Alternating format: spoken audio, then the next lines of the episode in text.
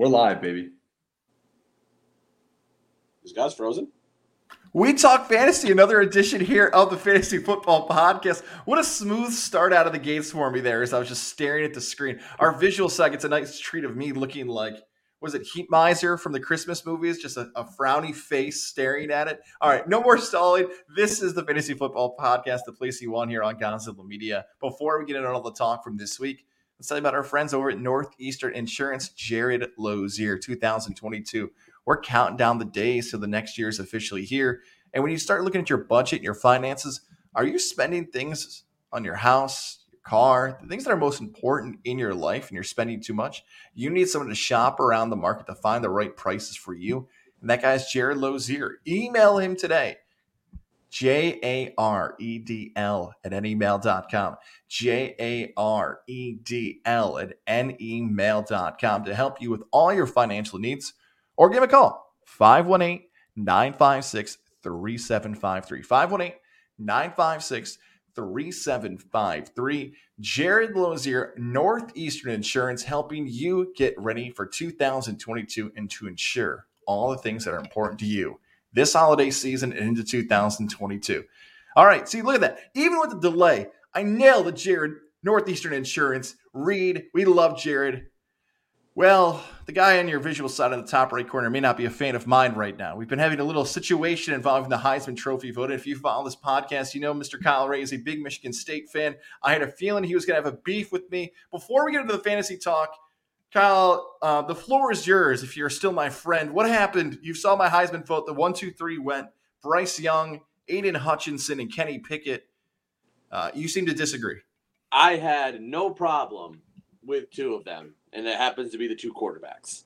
Um, I'm putting my Michigan State fandom aside because obviously, when when you sit there and go, "Go green, go white," you're gonna absolutely despise a, a Hutchinson regardless of what you do. I still believe Kenneth Walker should have been the fourth. I don't think he was one, two, or three. He should have been the fourth invited. That one I will stick with. I know he had terrible games against Nebraska and Ohio State where he was hurt. But when you look at when you look at the four best players and Kenneth Walker winning the Maxwell Award, he is the first Heisman or Maxwell Award winner ever to not make it to the Heisman ceremony. He was one of the best. You cannot say he's the best because there are too many different positions. He was one of the best college football players this year behind a mediocre Michigan State line. My issue with Hutchinson is just like I feel like every other outlet out there right now they are loving this kid because he sets a narrative for Jim Harbaugh and the blue blood Michigan Wolverines. People start drooling over, oh, he set the Michigan record for sacks.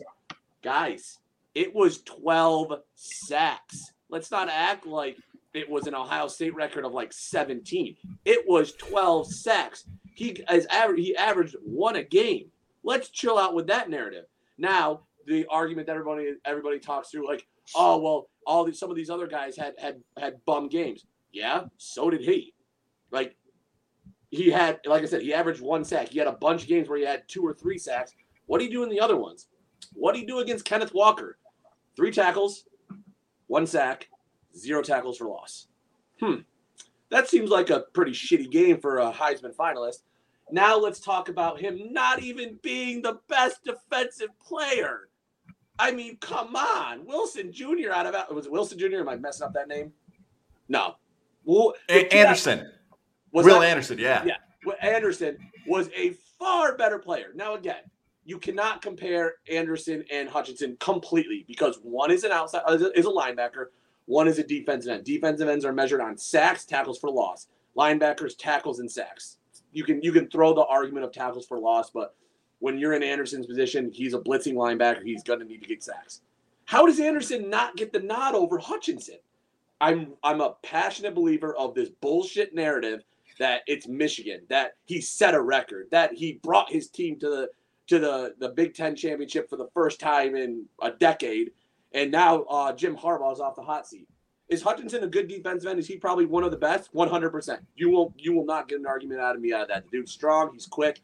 He he shows some really good moves. But again, you're bringing a guy over there for a narrative and a storyline, not because he was the best player. So that's my issue with everybody, not just you guys, everybody putting Hutchinson there. Was he Heisman vote worthy? Sure. Did he have some good? Did he did he make an impact on a lot of things? Sure. But I would have easily, if Kenneth Walker was out of the situation, like say he had a garbage game, I still would have taken the Ohio State quarterback over him. CJ Stroud, we're talking about there. Yeah, there's a lot to that. So let me go first with the Hutchinson thing. I, I feel for my. by the way, thank you for keeping your personal insults to me at a minimum, unlike social media when I posted my Heisman ballot. More personal insults than I would have, but that's a part of the gig, right? The insults yep. will come. Anyways, uh, so uh, Hutchinson, right? I had him on my list since week two when I was overserved, let's just say, at the Turning Stone Casino, watching him play against Washington. I'm like, hey, who's that 97? He's a hell of a ball player. I don't know why I turned into Harry Caray on that bachelor party, but I, I had him on my list the entire season. And then, like you said, it's almost frustrating because no one's talking about the guy for the entire year. No one's talking about him before kickoff of Ohio State as a true national player of the year contender. And then all of a sudden he goes from off the board to second place. He's really good. GodzillaMedia.com if you want to see more of the breakdown of why I feel like he actually might have changed the way in which we look at players and evaluate them. For the stat nerds, the war of college football might have been discovered by a certain website. Here's what I feel for Kenneth Walker. I love the point you bring up about the Maxwell. The problem with the Maxwell is why the hell are the ballots due so early? I voted. God, I don't think I told you this. I voted Kenneth Walker to win the Maxwell. He was my number one vote because they put in the ballots so early. They're like three weeks ahead of the Heisman, where it's like at that point, Kenneth Walker was number one on the list of the best player in the country. So I totally get it. If you're a Michigan State fan, you're looking at this like, how is he named the best player in the country and then doesn't get invited to New York City for it? Uh, I just wish if you were a Michigan State fan, he would have played better in those two games we touched on there the Ohio State game, the Purdue game. Hutchinson was the best player on the field against Stroud one to one. Young was the best player on the field against Georgia. Pickett was the best player against the opponents he faced. So that's kind of where I stand there. I wanted Kenneth Walker to win. Uh, for the audio side, you didn't see this. I'm going to let Chet respond. He just did the Dave Batista WWE thumbs down move to Chet. Go ahead, man. I just, I'm going to hold a grudge against that pick quarterback, even though they've already changed the rule. That fake slide. Yep. People are very 50 50 on it. Some people think it was a great play and it was athletic. F that, man. I hated that play. He took advantage of how defenses have to play now and how protected quarterbacks are. For those of you that don't know, he had an, an, a long 50 plus yard run where about midway through he faked a QB slide and then took off for the remainder of the run for a touchdown. And I just, I just thought it was cheap. You're taking advantage of how defenses can't touch quarterbacks, and he honestly deserves to get crushed the next time he runs because if you want to be protected, fine. If you want to try to pull that shit, dude, you deserve to get walloped because it just we all get back in our day, you know, like all of us that are in our 30s, you know, back in the day, it was very celebrated with how hard hitting football was. And that's changed. And I understand why. You know, CTE is a concern, concussions are a concern, and we want to see the best players stay healthy, especially in a quarterback driven league, whether it's the NFL or college.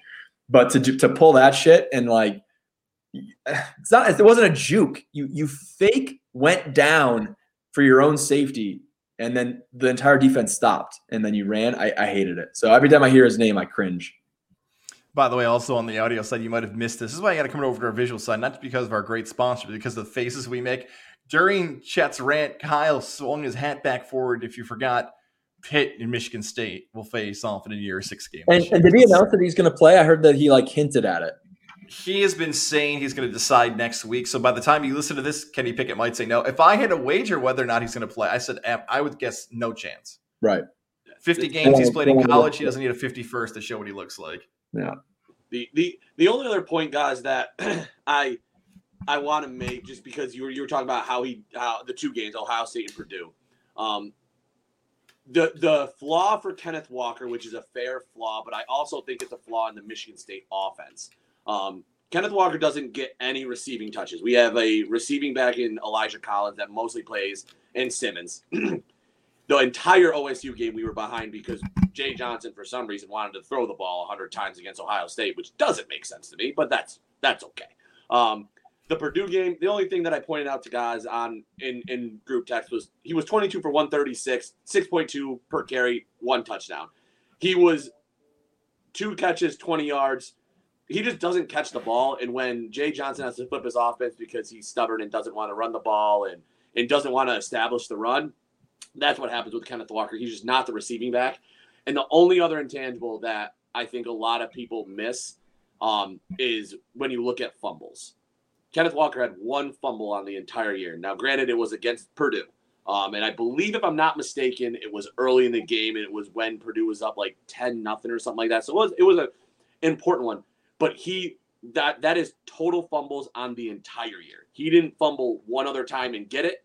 He the one fumble he had, he lost it. So one fumble on the entire year, one lost fumble. I just don't see how you can you can not include him in a top four.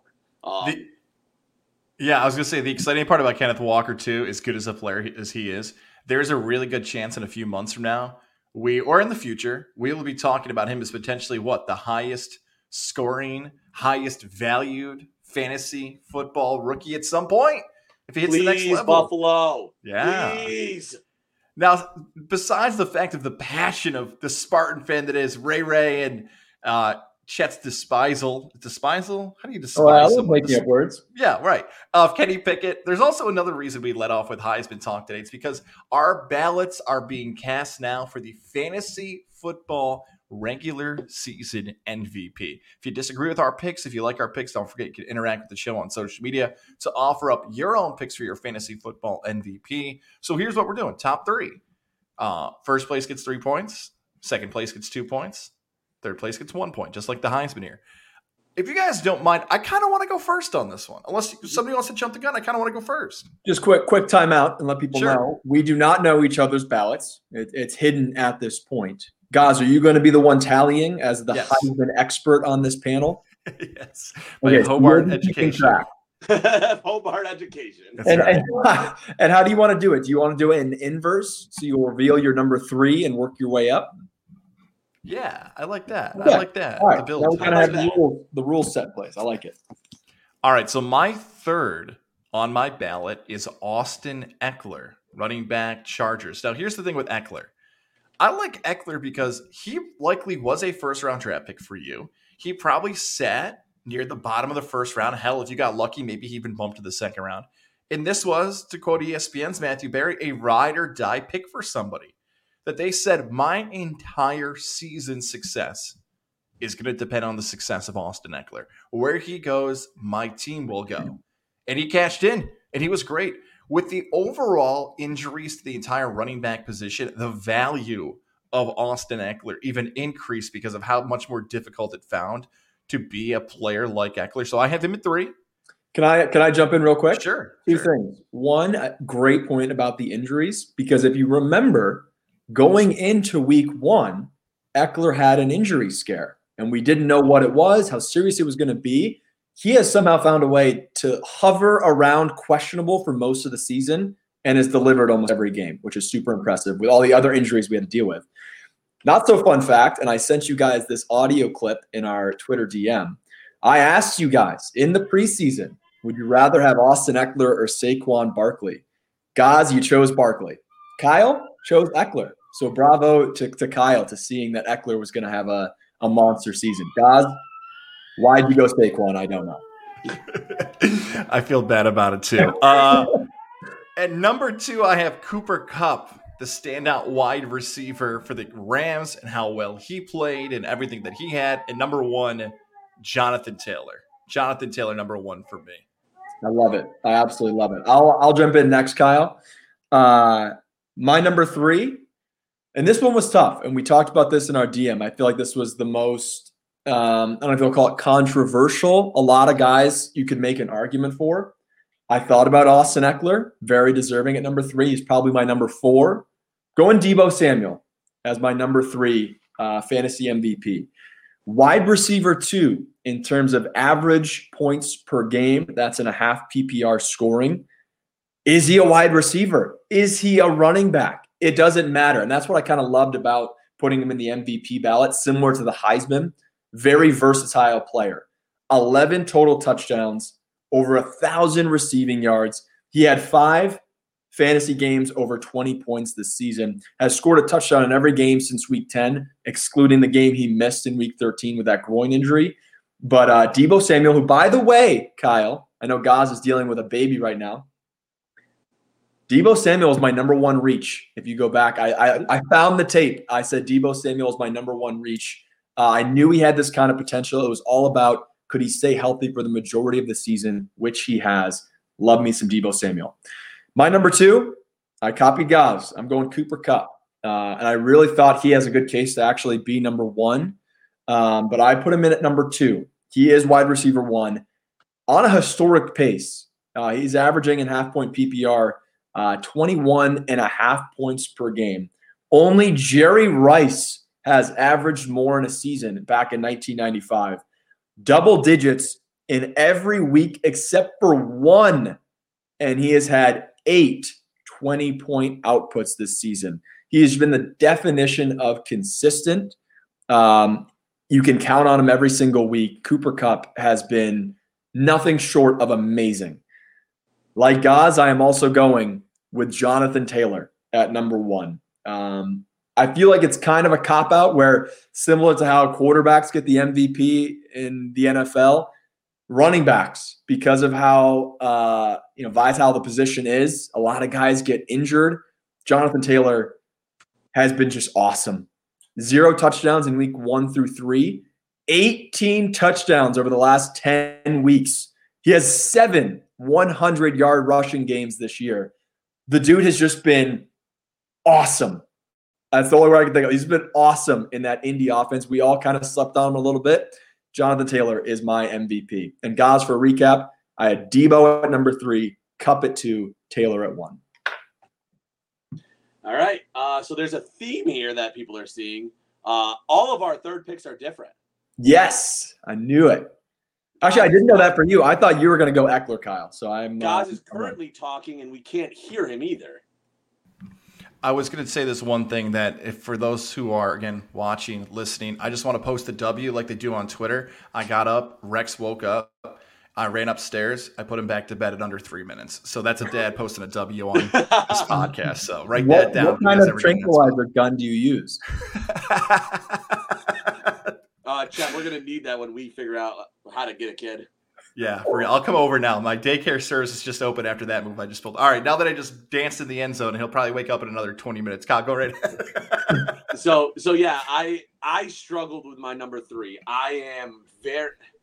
I was telling guys before the show, I struggle to get a get two people, or excuse me, get um get the same position in a Heisman ballot like this unless it's close. And I really don't feel like we really had that this year. So I originally this is not my number three. Was going Josh Allen because he has been the number one quarterback. He's he's had those big games, and I agree. And this was not a good pick at all. But I had recently changed it, and for the main reason because uh, when you look at an average draft position, what the anticipation was from their um, what they're going to do for the year, and and the expectations and what he's done over the last ten weeks, I put James Conner as number three. I I think Chet and I both agreed that James Conner is garbage throughout the uh, as the year started. He's not worth the draft pick. Um, he he's usually going in the seventh, sixth, seventh, eighth round, but you can't deny what he's been doing recently for an Arizona team that was is without Chase Edmonds um, and is still winning games.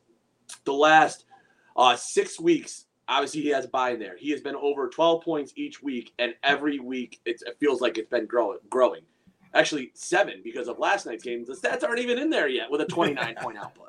Um, so when you look at what James Conner did over the last couple weeks, uh, he had one or excuse me, two games over the last eight weeks with no touchdown, uh, three multi-touchdown games. Um, and that's including usage in the beginning of the year when Edmonds was expected to be the primary back, which was really low the first two games. The other thing that I looked at when talking about um, an MVP from a um, fantasy side is how many times did they go under their projected total? James Conner is the lowest on mine with three total times under their projected, and that and two of those were in weeks one and two. So the only week he was under his 13.4 projected, he got 12.4 was week 10. So wow. definitely an interesting stat line there. He peaked at a high of 35 uh, in week nine. You can't deny what James Conner did for a lot of people. He may have gotten people into playoffs and or might win them a championship, especially if uh, Edmonds continues to sit out. So I didn't hate the pick, but I also didn't love it. So I think it is a very big gap between three and two and one. But I got to give the nod to, to what James Conner did this year and a close, another close running back that you can put an honorable mention is Cordell Cordarrelle Patterson. When uh, my number two, Jonathan Taylor. I knew it. I knew it. I Yep, knew it. you did, and I, I expected you to know that. So when Yeah. you look at what Jonathan Taylor did this year, can't deny it. Phenomenal year, unreal. Um, four times under his projected. It felt like every single week he was getting better and better and better and better.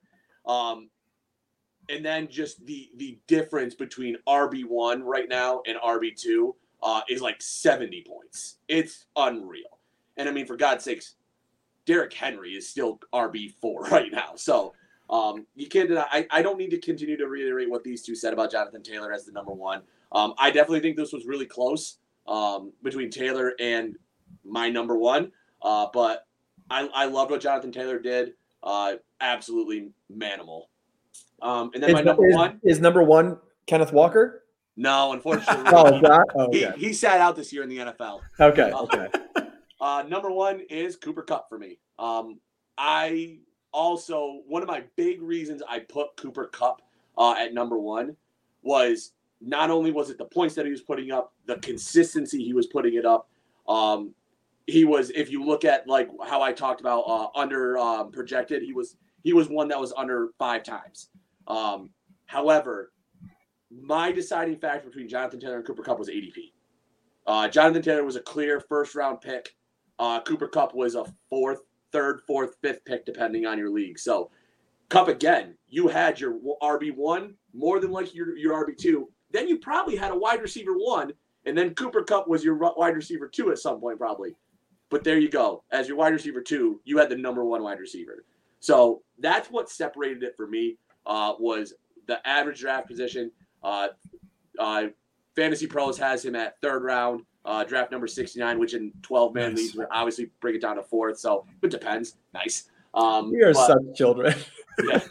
but uh, Cooper Kupp is definitely was definitely my um, my number one, and I, I know Chet Chet hit it uh, in his po- segment.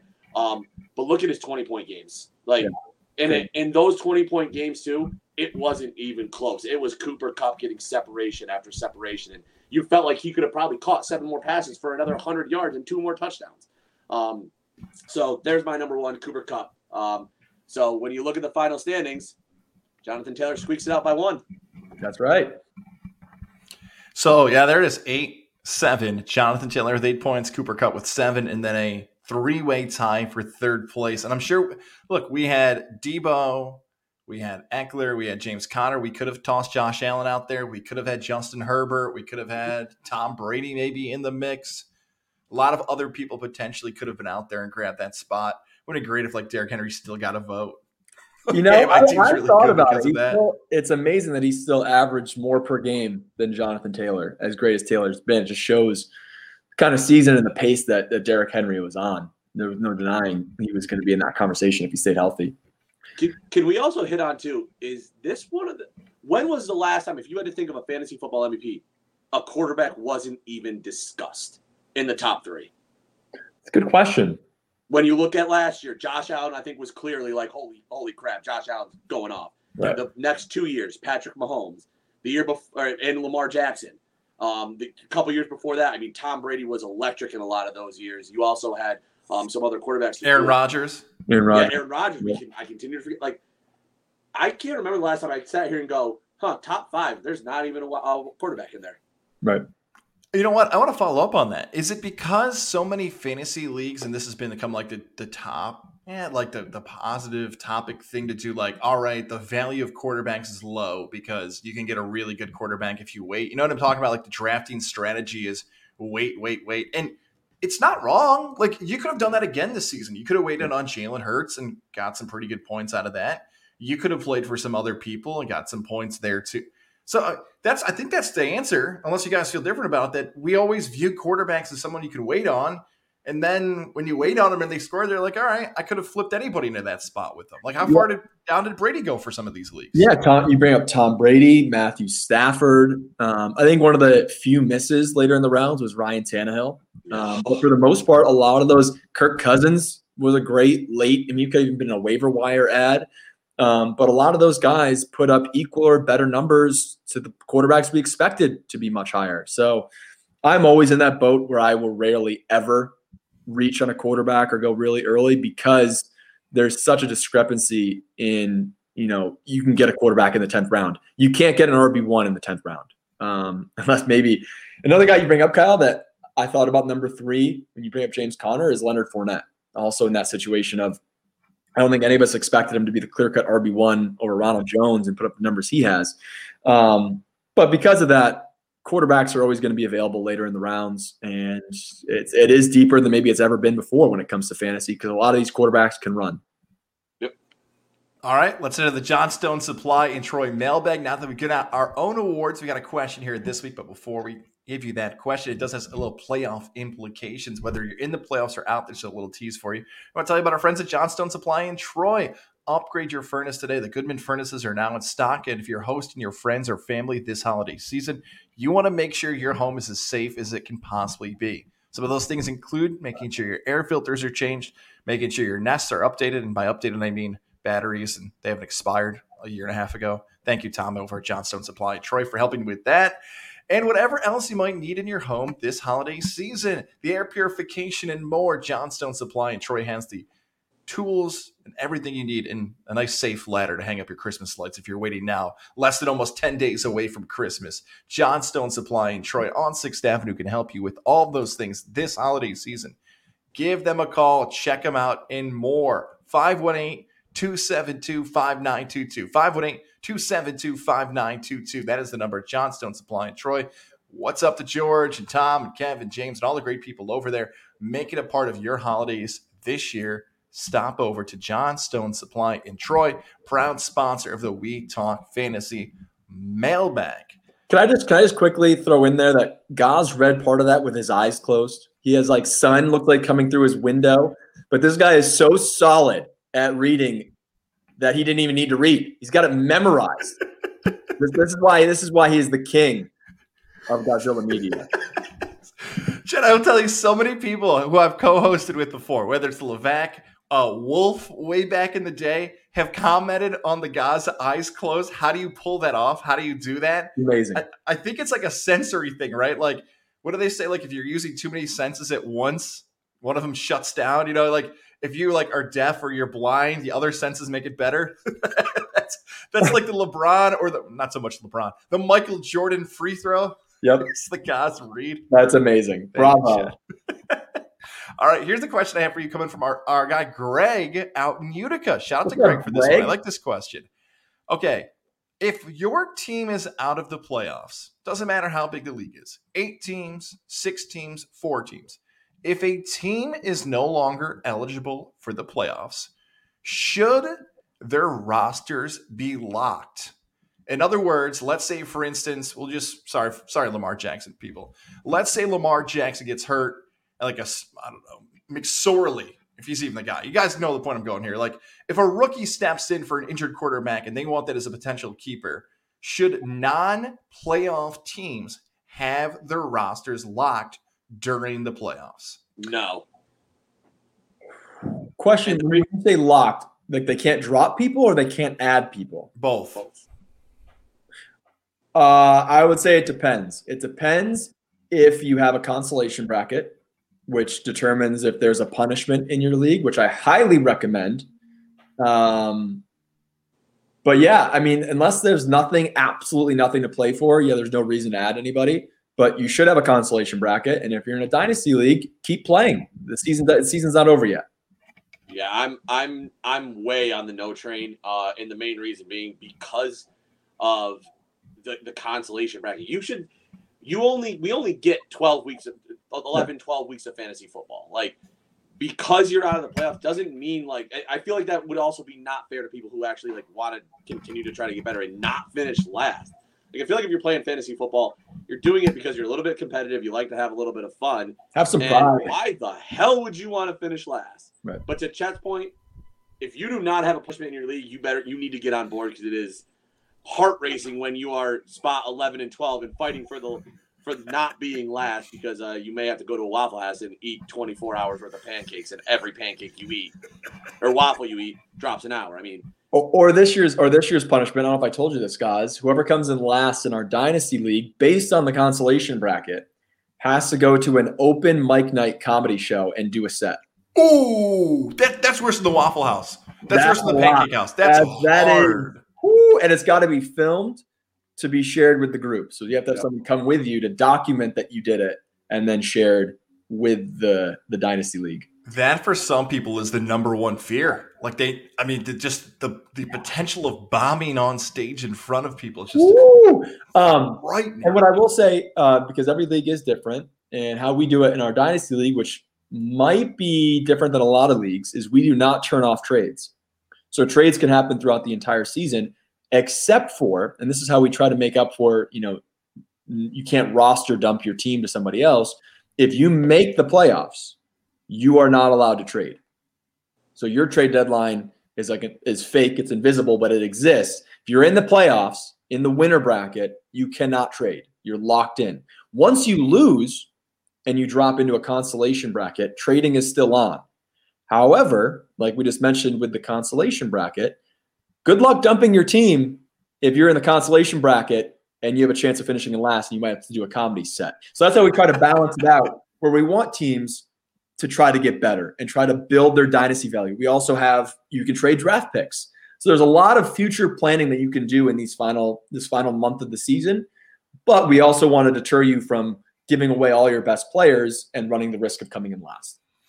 I know why Greg asked this question because Greg is in a league of mine. I'm on to Greg. He used to be the king of this, where his season would end, and then as quick as possible, like let's say he got bumped in the first round, he would run to the waivers as fast as possible. Be like, all right, season's over, boys. Let me grab some players before we hit the dime, just so someone else couldn't potentially keep him. Now, look, in a one keeper league that we we play in, you're not going to keep anybody. Like Right. it's a, it's a cool idea if it's a dynasty league because you get a few, but even like the value of those guys who are on the waivers by week 17 Mhm. is probably not going to be kept anyways. I get the point, like maybe some crazy preseason thing or some cr- trade, I don't know. But I like the idea if you don't have what you guys have, which is a play for the punishment, lock them up. Yeah. Like you're basically trying to spoil somebody else's season. If you're not competing for anything, all you are is playing spoiler and not a fun spoiler like changing a playoff spot or changing you're if you're in a money league, you're costing somebody money. You don't want to mess with somebody's wallet. So unless you're playing for something fun like the stand-up comedy set or the pancake house or the waffle house or whatever, lock the roster up. Lock it up. I actually have a mailbag question as well, and this right. comes from Tim Bob. Um, so Tim Bob uh, is playing in a league where uh, let me see if I can pull up his exact question, but the gist of it was that um, at the beginning of the season, the commissioner said that it was a twenty dollar buy-in, okay, but never shared his Venmo with the group, and so Tim Bob asked the commissioner, "Hey, what's your Venmo?" And the commissioner said, "Ah, don't worry about it right now." So, so the league dues were not paid right away. Week before the postseason begins in the fantasy league, the commissioner no. so happens to be the number one seed and is now asking everyone to send in their twenty dollars. Fair or foul? Should you have to pay? And this situation where I think you guys are both figuring it out, the commish wanted to make sure he was in the playoffs before he made people pay. Foul, scummy. Isn't that bad? Yeah. I and, and I was on um because I'm actually in this league as well with Tim Bob. Uh, so I knew when he sent it in, I was like, I know exactly what this is in reference to.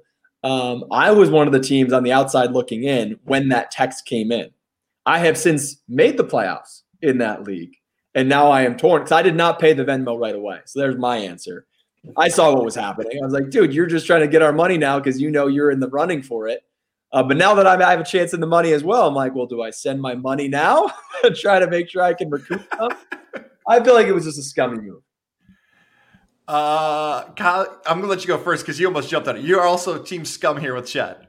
So I unfortunately had a very similar scenario uh, happen to me in a, in a fantasy league, uh, e- except it, I was never paid versus uh, Hate that. So you send in your money. So I, if your money, if you are in any sort of money league and money is not due before the Right. draft, before before, not a week after, not after week two, week before the draft, I'm not paying you. It's Right. not happening. I'm not getting burnt like that ever again. And if other people don't pay, then kick their ass out. I Right. want them gone out of their league because that is the that is the definition of scummy. They need to put all those players on their bench. They don't drop them. They sit there, and every week you play that, it's a bye week. But no, that is completely scummy. Uh, I'm out of that league as fast as possible uh, because that's just shady business. Yep. I've kind of changed my take on this over the last five years. What I mean is that back in the day when there wasn't Venmo, it was a lot harder. I don't know if you guys again, we all kind of lived not where our hometown was. Yeah. So you might get a few windows of a weekend where you're home for the draft and you're like, all right, I got to collect everybody's money if you are. And somebody might be like, oh man, I didn't bring it or I got half or I'll, you know, I'll hit you. I'll see you in a couple. Some people would forget to bring their money due at the draft. So then it was just like a hassle to chase them down. At least now with a system like Venmo, you have everybody's stuff right there. To defend this commissioner, which I don't know him personally, he could make the argument that look, it doesn't matter if you pay me in August or December. I'm not paying anybody till January. So like the money's not going anywheres. Now, if he planned on making it a free league, that's a whole different story. Or it might come back to bite him anyways. And if he loses in the first round, that potentially happens. Uh, to Kyle's point about people not getting paid. So here's the situation with that. Even with somebody who doesn't pay, here's what I'm telling them. Okay, um, I don't know. Let's say they go to the championship, right? Whatever the league due is, you dock it off them. Like, hey, you didn't pay to get in, but we're docking you the fee, and they'll probably be like, oh, of course, I won money. But if you go the whole next year, you know what I'm saying? Like, hey, you didn't pay for your 2021 buy-in, and now you're trying to get back into 2022. Here's what we're doing: either you're going to double your fee because you didn't pay last year. You're going to give the money to whoever it is, like you made them wait, like a scum that you are, or you're out of the league. Yeah. Like, here's what's happening: either you're giving the money to that person who won the championship, the money right now, or you're just going to not pay again and you're out of the league. So, like that with the no, thank you, because it's completely changed the way in which I evaluate oh God. how the I money had to- transactions go. I had not even that long ago, a few years ago, and Kyle was in this league as well. I had to send a check, a personal check in the mail. And I was like, dude, Venmo is a thing for like, I think Venmo was created by a fantasy manager for this exact reason the pain in the ass of sending a check when people are living in different states or different cities. I, I, had to think there. What's a check? Yeah, right? No, and dude, let me tell you, people that are probably about five, six years younger than us have never even had a checkbook. They don't even know what it like they know what it is, but they've never had to use one. And so yeah, we're definitely at the very tail end of that. And thank God Venmo is here to, to save us. Even though we're at the end of the checkbook world, I used to hear the phrase "balance your checkbook," Oh my and I just like was baffled by that. I know, and that and that's like funny. I still think about that. I have like a I'll get like a sweat. I'll break into a sweat of like, am I supposed to be balancing my checkbook? I'm like, no, check. We have online banking now. Like, you only balance your checkbook so you don't over withdraw, and we can just check on our phone how much money is in our bank. So Also, oh, yeah. Also, the old lady who's at the grocery store who writes a check for the groceries. You are on a whole see that every now now, Grandma. Oh, wow, you're a dinosaur. All right. I like the feedback we got last week from the previews. Kyle, I don't know if your Twitter lit up like mine for the Heisman of the, dare I say, since we talk stand up comedy, a roast that you felt like some people got. I thought you were very fair to all the other teams. Some people complained that Kyle was too hard on my team at Hooters. No, he wasn't. All right. He gave it to you honest, straight, like a shot without a mixer. You want you want me to cuddle you and give you a participation award? That's Hell right. no. No, it's not The happening. team looked like shit. Own it. now I'll see if I get the same type of heat as we do our. I'm calling it your league, our take or our takes. And before we get to that, we're going to talk about the Stadium League right coming up here with you two, previewing the playoffs, The Dynasty League. the Dynasty League. All right. So before we get to that, I think Chet's going to work on pulling this up here on the screen, or Kyle, somebody's going going to to pull be it up. Kyle. Hold on, before, All right, we cool. pull, before we pull that Yeah, up, though, uh, Holding. Kyle, can can can my team receive an apology? Last week, and I No, was you're not getting an on your- apology. I was honestly a little bit worried myself, but I feel like my guys felt disrespected with some of You're the comments welcome. that you were You're made, welcome. and I think my team won in the quarterfinals by 80 points. So apology would be accepted. You can send them all Christmas gifts if you would like. Um, I think we all owe Dalvin Cook an apology because I was like, please don't play. And he put up, I think, his best game of the season by far. Um, but should we give an update on the Godzilla? On the, I, mean, I know Gaz probably doesn't want to give an update on what happened in the quarterfinal, but uh, there was there was controversy because so number on number one seed, I had a blowout victory thanks to Thursday Night Football. KJ Osborne, I don't care if you pushed off, you're the man. Um, so that one was taken care of.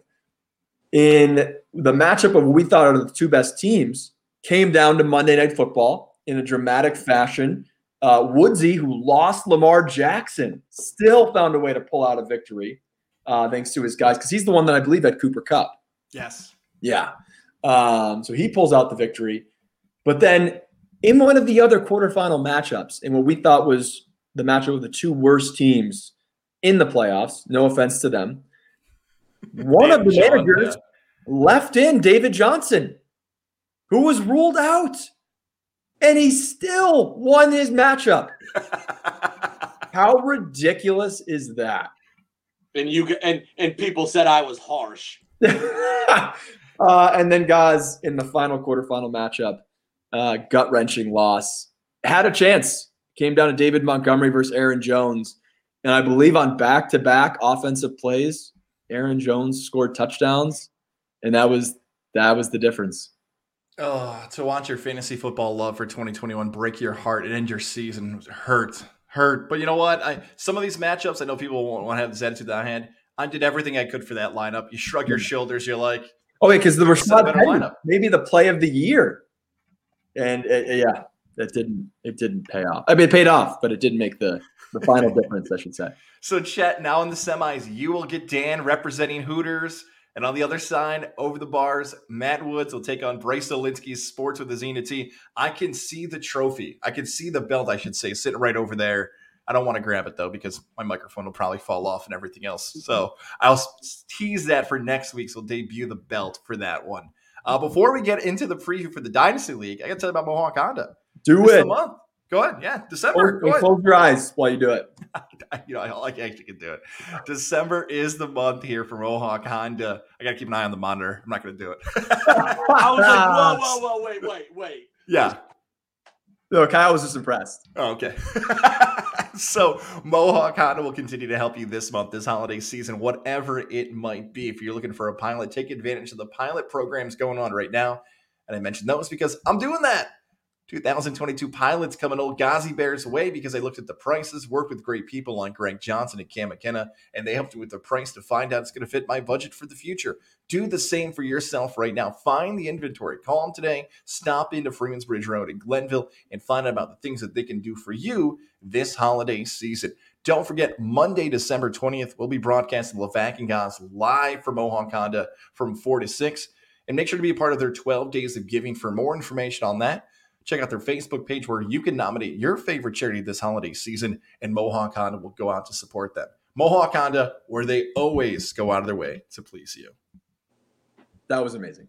I'm impressed. Eyes open, less impressive.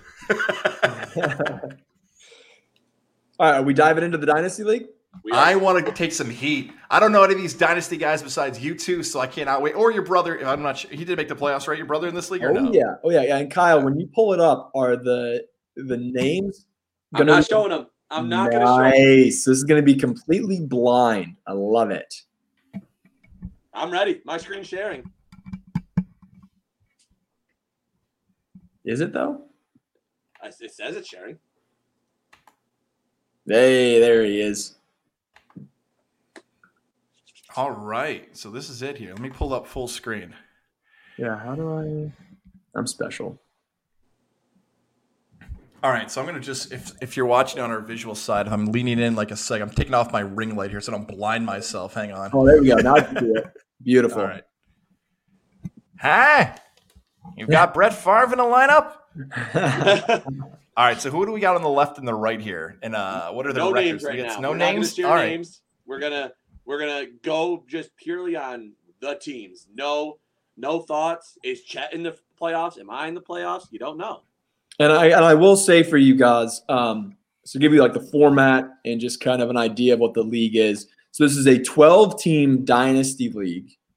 Um, this is the quarterfinals. Six teams make the playoffs. So top two seeds have a bye. So this is one of the quarterfinal matchups in a dynasty league. Half point PPR. You will also need to evaluate benches because some people have not set their lineups yet. You will see that in the next matchup. This is the opening round matchup. Oh my God, this is close. I mean, I'm looking for a weakness on either lineup, and obviously they're playoff teams, so it's harder to find the weakness in the lineup. Can I These are- also, yeah. while, while you're while you're weighing this, guys, I am annoyed because I noticed this this morning as well. There's no projections yet, which yeah. I would go into the end step it up, man. But I guess it also I like that it makes guys really go player to player and and try to figure out on his own which matchup looks better and not just rely on projections. I kind of like that. This is tough. All right, so here's my here's what I'm settling on. Like you could go back and forth on every single left to right here and say even, even, even. You've got multiple MVP candidates on these teams, right? I see Cooper Kupp, I see Tom Brady out here.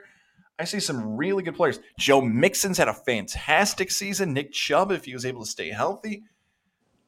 I'm leaning towards team on the left for just these two reasons. One, Jefferson just scored this past week. And also, I don't know if you saw the moment with him and his dad, where his dad wasn't cheering his cool. touchdown and everything else, right? Yeah. So, because he might be more of an offensive threat now for the following week, I think that's the difference. Also, with, and that is, I believe that, is that Dawson Knox underneath him, Oh, right? yeah. Yep. Josh Allen's playbook might expand a little bit here. We saw how much often they were throwing the football last week. And on the right side, Ty Johnson has been too inconsistent. And to have him be the running back, and I get it, it is so thin at running back here in December. You got to put somebody in that spot. But because of the inconsistency of Ty Johnson over the last three weeks, I would lean team left, but this could be a single digit Monday night decided game. And I don't know if you noticed this. So team on the right, the one that is forced to play Ty Johnson, had Derrick Henry. Imagine how dangerous that team would be with most likely the top two MVP candidates in Cooper Kupp, Derrick Henry, and Joe Mixon as RB2. That's almost an unstoppable team That's a champion. with Aaron Rodgers. I mean, that is it. And Rob Gronkowski, he really hit in a lot of his spots. His problem with you see is Ty Johnson is no depth. Is is depth important, Kyle? I forget. No. Okay, not important. Right. All right, moving on. But so the only other thing I want to call out too about team left, I don't think Gallup stays in here. You got Damien Harris, Rhamondre Stevenson, and Michael Pitt- Pittman on the bench. Um, I don't think it's as close as you think because I think when you put one of those guys in, that just bolsters that um, that lineup a lot. And like Chet said, I just know Henry. Um, I think Ty Johnson going against Miami could be a good matchup, but I, I like the, the team on the left. Do, do- should I should I show the names? Yeah, now we can reveal it. My cousin Jeff will be the winner versus Gardner Royce. Of CBS six. Gar- Gardy hit big time in his draft.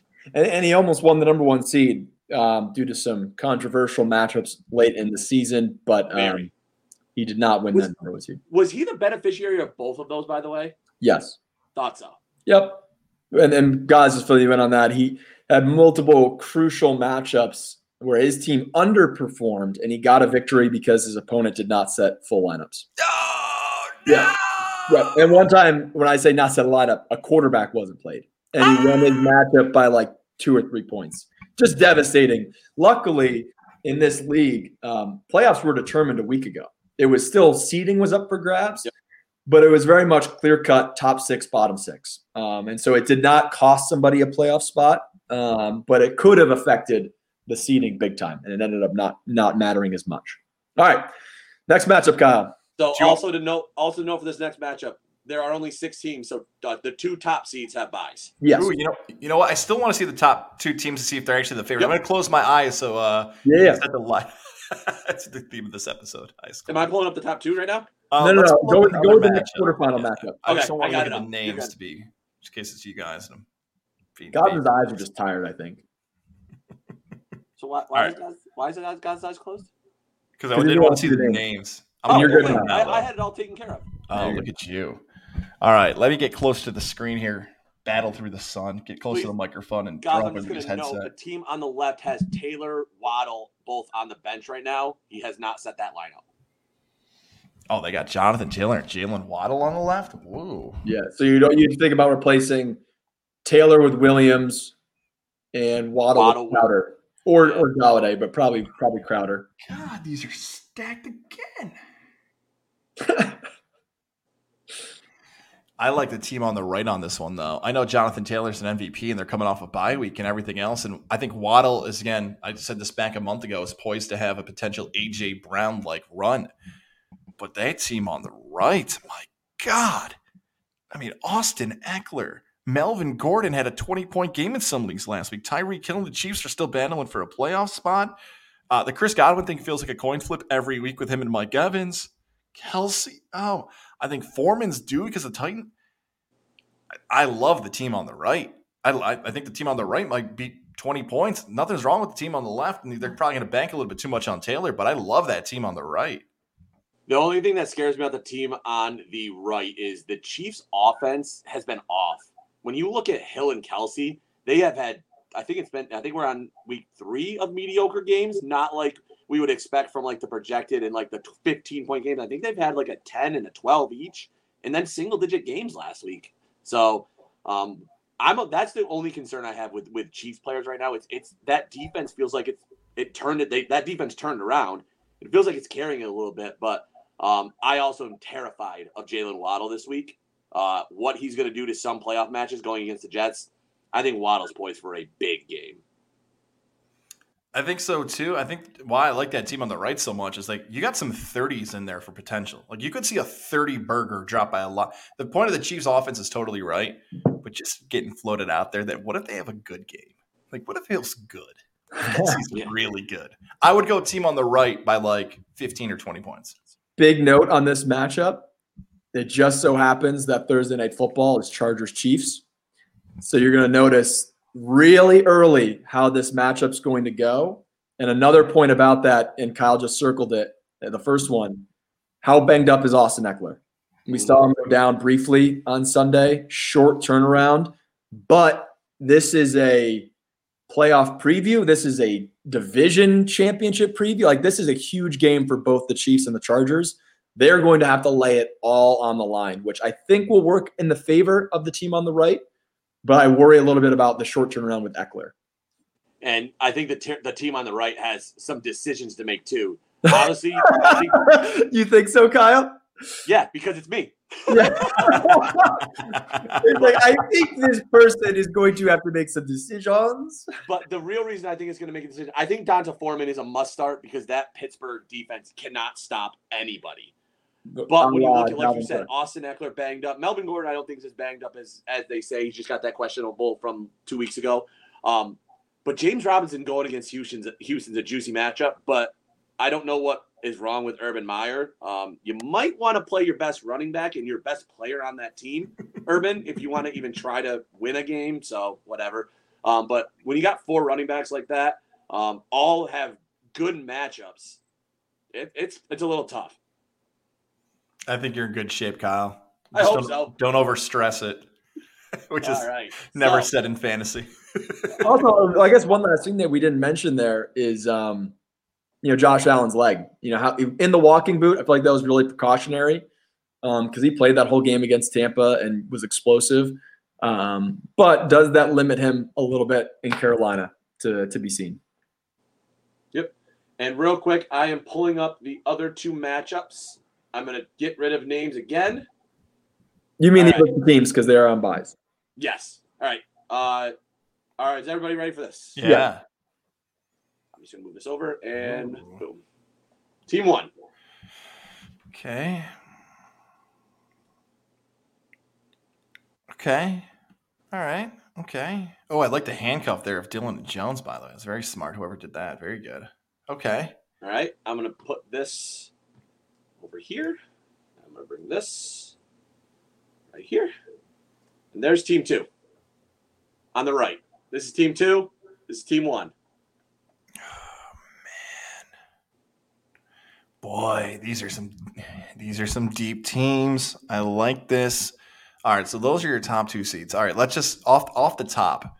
Jalen Hurts is coming off a bye week, so I don't even know if that benefits this team off of a bye week because I feel like Hurts potentially with bye weeks. These guys don't even play. Yeah, and that's what hurts them. I think they if they somehow had played this week, they probably would have got a nice production out of these guys. Uh, Patterson, I kind of want to start calling him Cannoli Patterson because I feel like Daryl Patterson needs a nickname. So Cannoli Patterson with the Falcons fighting for a playoff berth. God, Diontae Johnson's projections have been all over the place. DK Metcalf had some donuts this season. Other side of it, Dalton Schultz. Could you imagine if he takes you to the promised line? Could you imagine if a backup running back for the Broncos is the difference?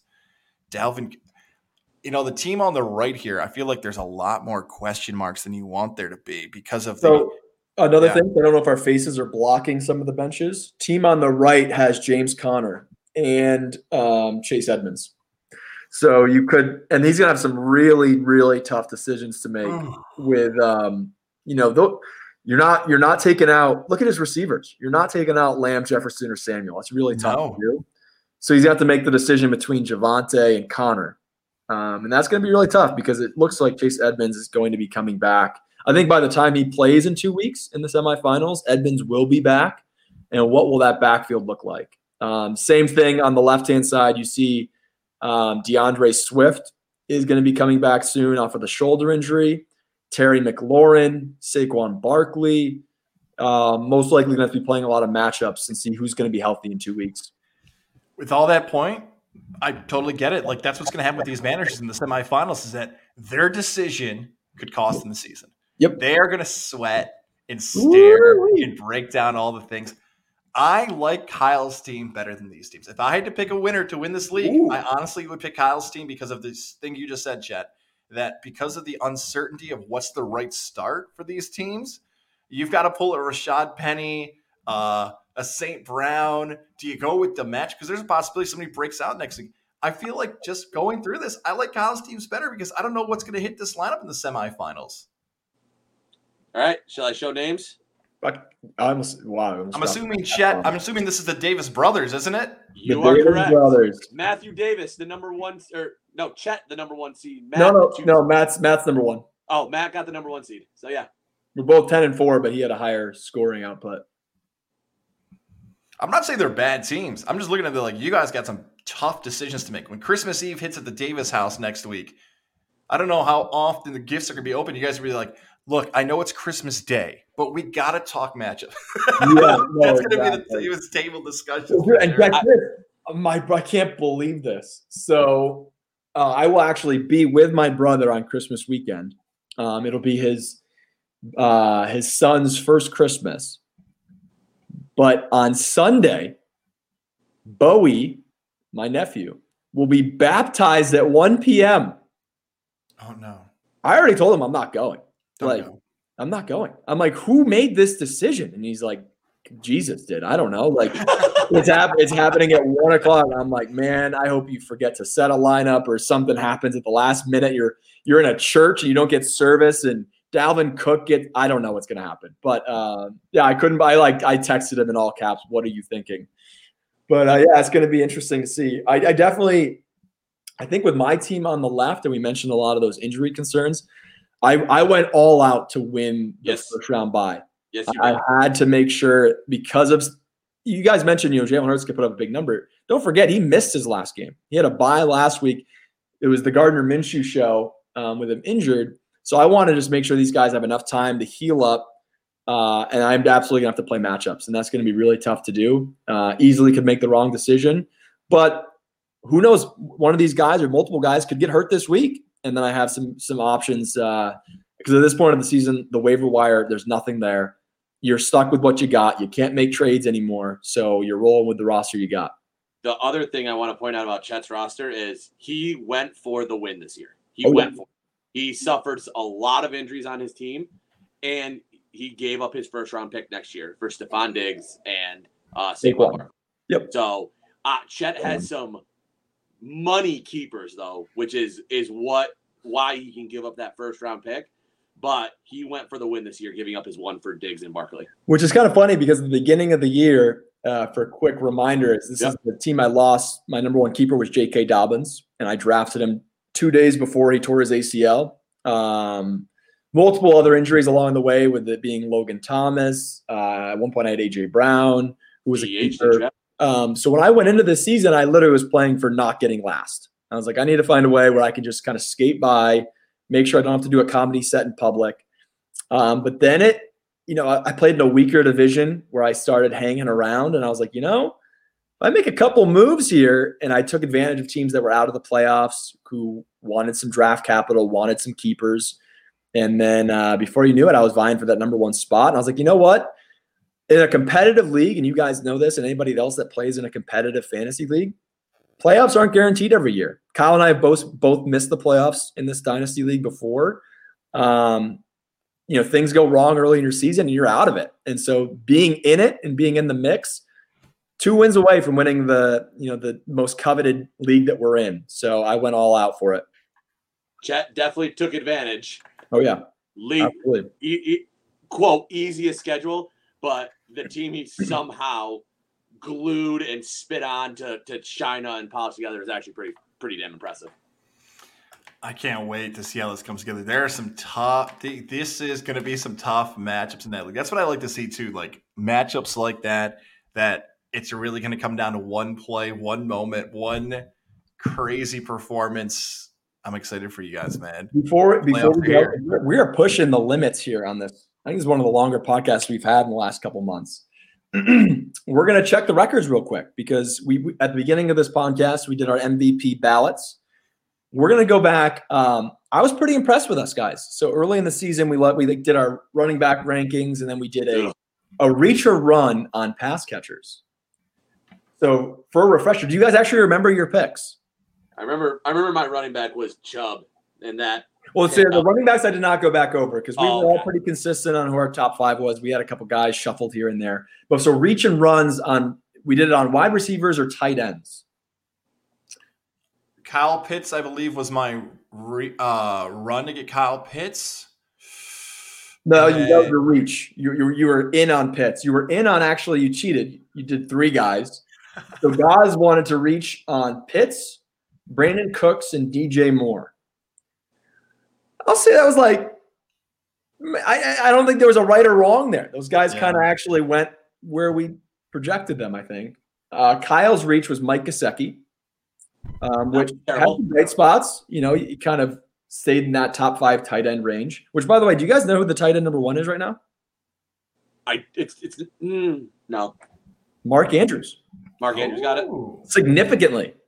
Like he's at like twenty. He's twenty plus on Kelce, which is was surprising to me. Um, and also, someone else is close to Kelce as well. Oh, Kittle. Kittle's massive two weeks have brought him all the way up to tight end three, um, which I think we're all kind of like, is this finally the downward side of Travis Kelce after like a month of questionable play? Has he finally played himself out of being a number one first round pick? Dawson Yeah. Knox climbing to four. You love That's to what I'm it. saying. That's what I'm saying. leader in touchdowns too, huh? Look at that. Would you look at that? Chet's reach, Deebo Samuel. You're welcome to anybody who did that. Um, which, by the way, and, and Kyle brought this up of, you know, looking to see where guys finish on the MVP ballot. In most of my leagues, the person who had Deebo Samuel was the number one is the number one seed. My brother in the Dynasty League, myself in the Godzilla League. Deebo was that pick. If you got him, you thought you were getting a flex play, and you got your wide receiver one.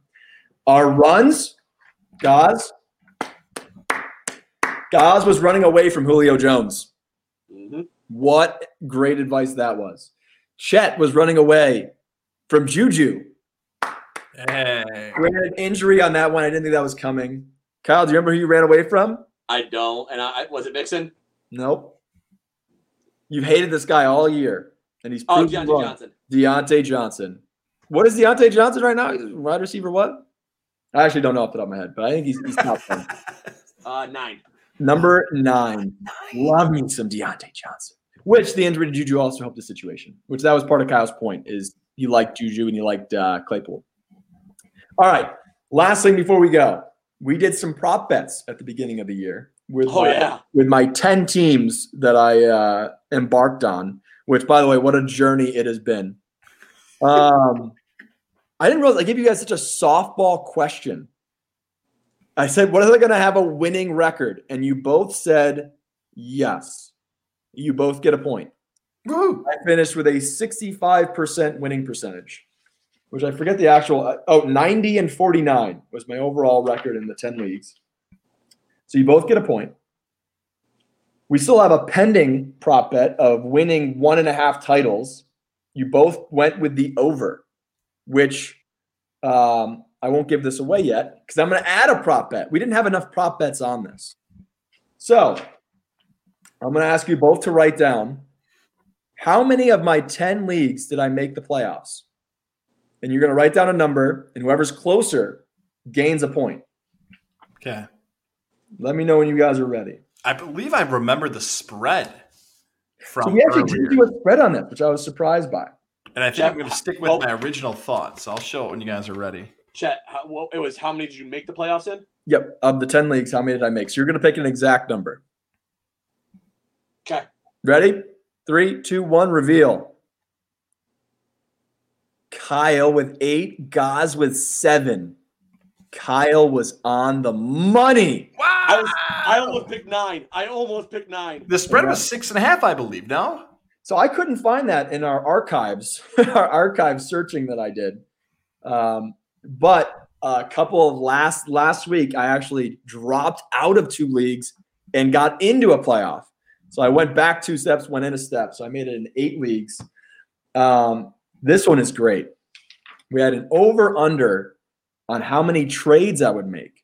Oh, yeah. Seven- seven and a half was the I took the over. Kyle took the over. Gaz said under because he knew I was in a lot of random leagues that would be tough to trade in. The number of trades I made, Can I guess? Can I guess? sure. Uh, Eleven. seven again. Gaz on the money. Oh, I made seven trades. Uh, four in Dynasty, two in the Godzilla, and one in another Friends League I made. Seven trades. So Gaz gets the point in there. Uh, so it's all going to come down to titles, which you guys both pick the over. So now what I'm going to ask you to do, you know, I'm in eight leagues. I'm in the playoffs actively at eight.